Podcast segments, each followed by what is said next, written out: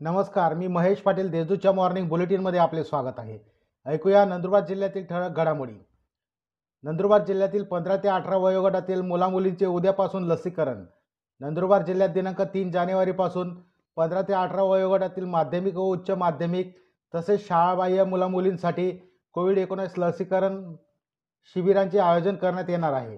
यात जिल्ह्यात एकूण चौऱ्याण्णव हजार एकशे एकोणतीस मुलामुलींना लस देण्यात येणार आहे. नंदुरबार जिल्ह्यात आज पुन्हा आढळले तीन कोरोना रुग्ण.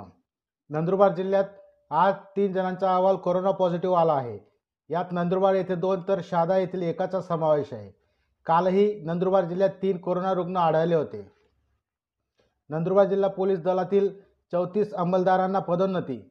नंदुरबार जिल्हा पोलीस अधीक्षक पी आर पाटील यांनी पदोन्नती देणाऱ्या संबंधित शाखेचे मंत्रालयीन कर्मचाऱ्यांना नंदुरबार जिल्ह्यातील पदोन्नतीस सेवा ज्येष्ठतेनुसार पात्र असलेल्या सर्व पोलीस अंमलदारांना पदोन्नती देण्याबाबत सूचना दिलेल्या होत्या. त्याबाबतीत सर्व कार्यालयीन प्रक्रिया पूर्ण करून नऊ वर्षाच्या पूर्वसंध्येला चौतीस पोलीस हवालदारांना सहाय्यक पोलीस उपनिरीक्षक या पदावर पदोन्नती देण्यात आली.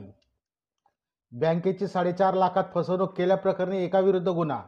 मसावत तालुका शादा येथील सेंट्रल बँक ऑफ इंडियाच्या शाखेतून स्थावर मालमत्ता गहाण ठेवत तिच्यावर कर्ज घेत कर्जाची परतफेड न करता सदरची मालमत्ता परस्पर विक्री करीत बँकेची चार लाख पंचेचाळीस हजार चारशे पाच रुपयांची फसवणूक केल्याप्रकरणी शादा येथील नितीन नगरमधील एका संशयिताविरुद्ध पोलीस ठाण्यात गुन्हा दाखल करण्यात आला आहे.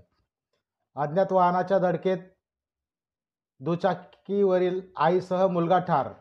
शादा शिरपूर रस्त्यावरील आंध्रतबारीच्या पुढे अज्ञात वाहने मो अज्ञात वाहनाने मोटरसायकलला धडक दिल्याने या अपघातात प्रतिभा नंदू रगडे व कुणाल नंदू रगडे दोन्ही राहणार शिंगाव तालुका शिरपूर या माता पुत्रांचा मृत्यू झाला आहे. या होत्या आजच्या ठळक घडामोडी. अधिक माहिती व देशविदेशातील ताज्या घडामोडींसाठी देशदूत डॉट कॉम या संकेतस्थळाला भेट द्या. तसेच वाचत राहा दैनिक देशदूत. धन्यवाद.